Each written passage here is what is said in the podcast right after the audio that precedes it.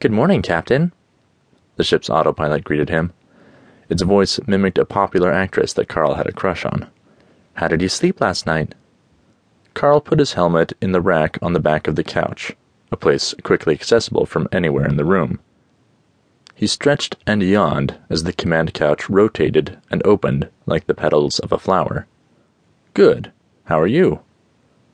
I am well, thank you. All systems are green, the artificial intelligence replied. How is Catherine? Carl felt a pang of sadness at hearing her name. In the past three weeks, the romance had been deep and intense. He was madly in love. But in seven days, it was all going to end. Catherine would head back to Earth, and he wouldn't see her again unless he extended his tour four times. She'd return freshly thawed, having aged only a couple of months. He'd be ten years older. Maybe he'd get a second month with her. A man could dream. She is well. The farewell party is in two days. Ava noted the pain in his voice. I am sorry that she is leaving. I know how much she means to you. Sympathy from a computer? Carl didn't know how to respond. The ship wasn't like any he had ever flown. Autopilots were tools. You told them what to do and they did it. They said only what was needed to get the job done. They responded to questions or alerted you to trouble. They reminded you of upcoming tasks like any good assistant. They didn't try to become your friend. The space pod that taxied him to work every morning didn't chat him up. Why was Ava advanced way beyond what was needed to pilot the ship? The ship itself was more than he was used to.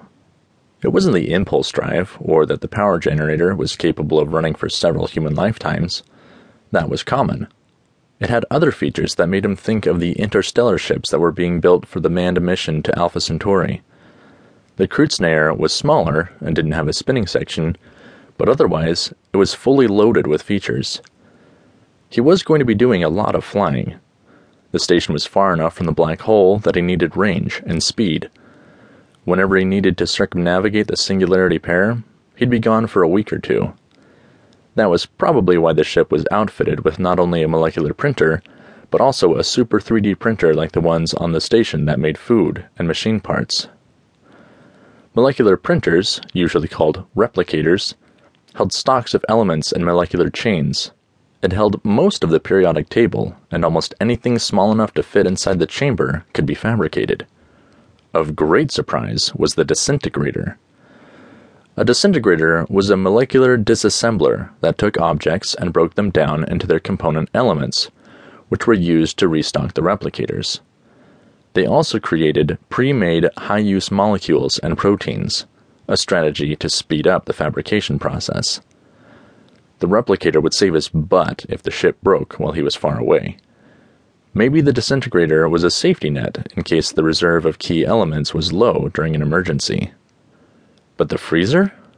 Why did he have two of them? The black hole wasn't that far away. He would never have a use for it. He'd never be out longer than a few weeks.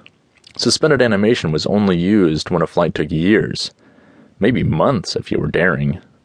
But then there was always the chance that the cells with the artificially induced mutations would out reproduce the unmodified ones, making each subsequent freeze safer. One odd thing he had been cautioned about was that the mutated cells usually protected their close neighbors. If one went a long time without being frozen, it was possible that the remaining normal cells could out reproduce the modified ones. Once the number of modified cells fell below 97%, the gene mod no longer sufficed. So, someday, being frozen could unexpectedly be a death sentence. Not that he'd notice. The anesthesia would knock him out, he'd go to sleep, and never wake up. In a disaster, the Kreuznach could sustain four people indefinitely. It would be cramped and miserable, but having a lifeboat did make sense now that he thought about it. They were a long way from home. If he had to hightail it back to Earth, only two people could be frozen. Assuming they didn't take turns, the other two would be awake for the entire five year journey.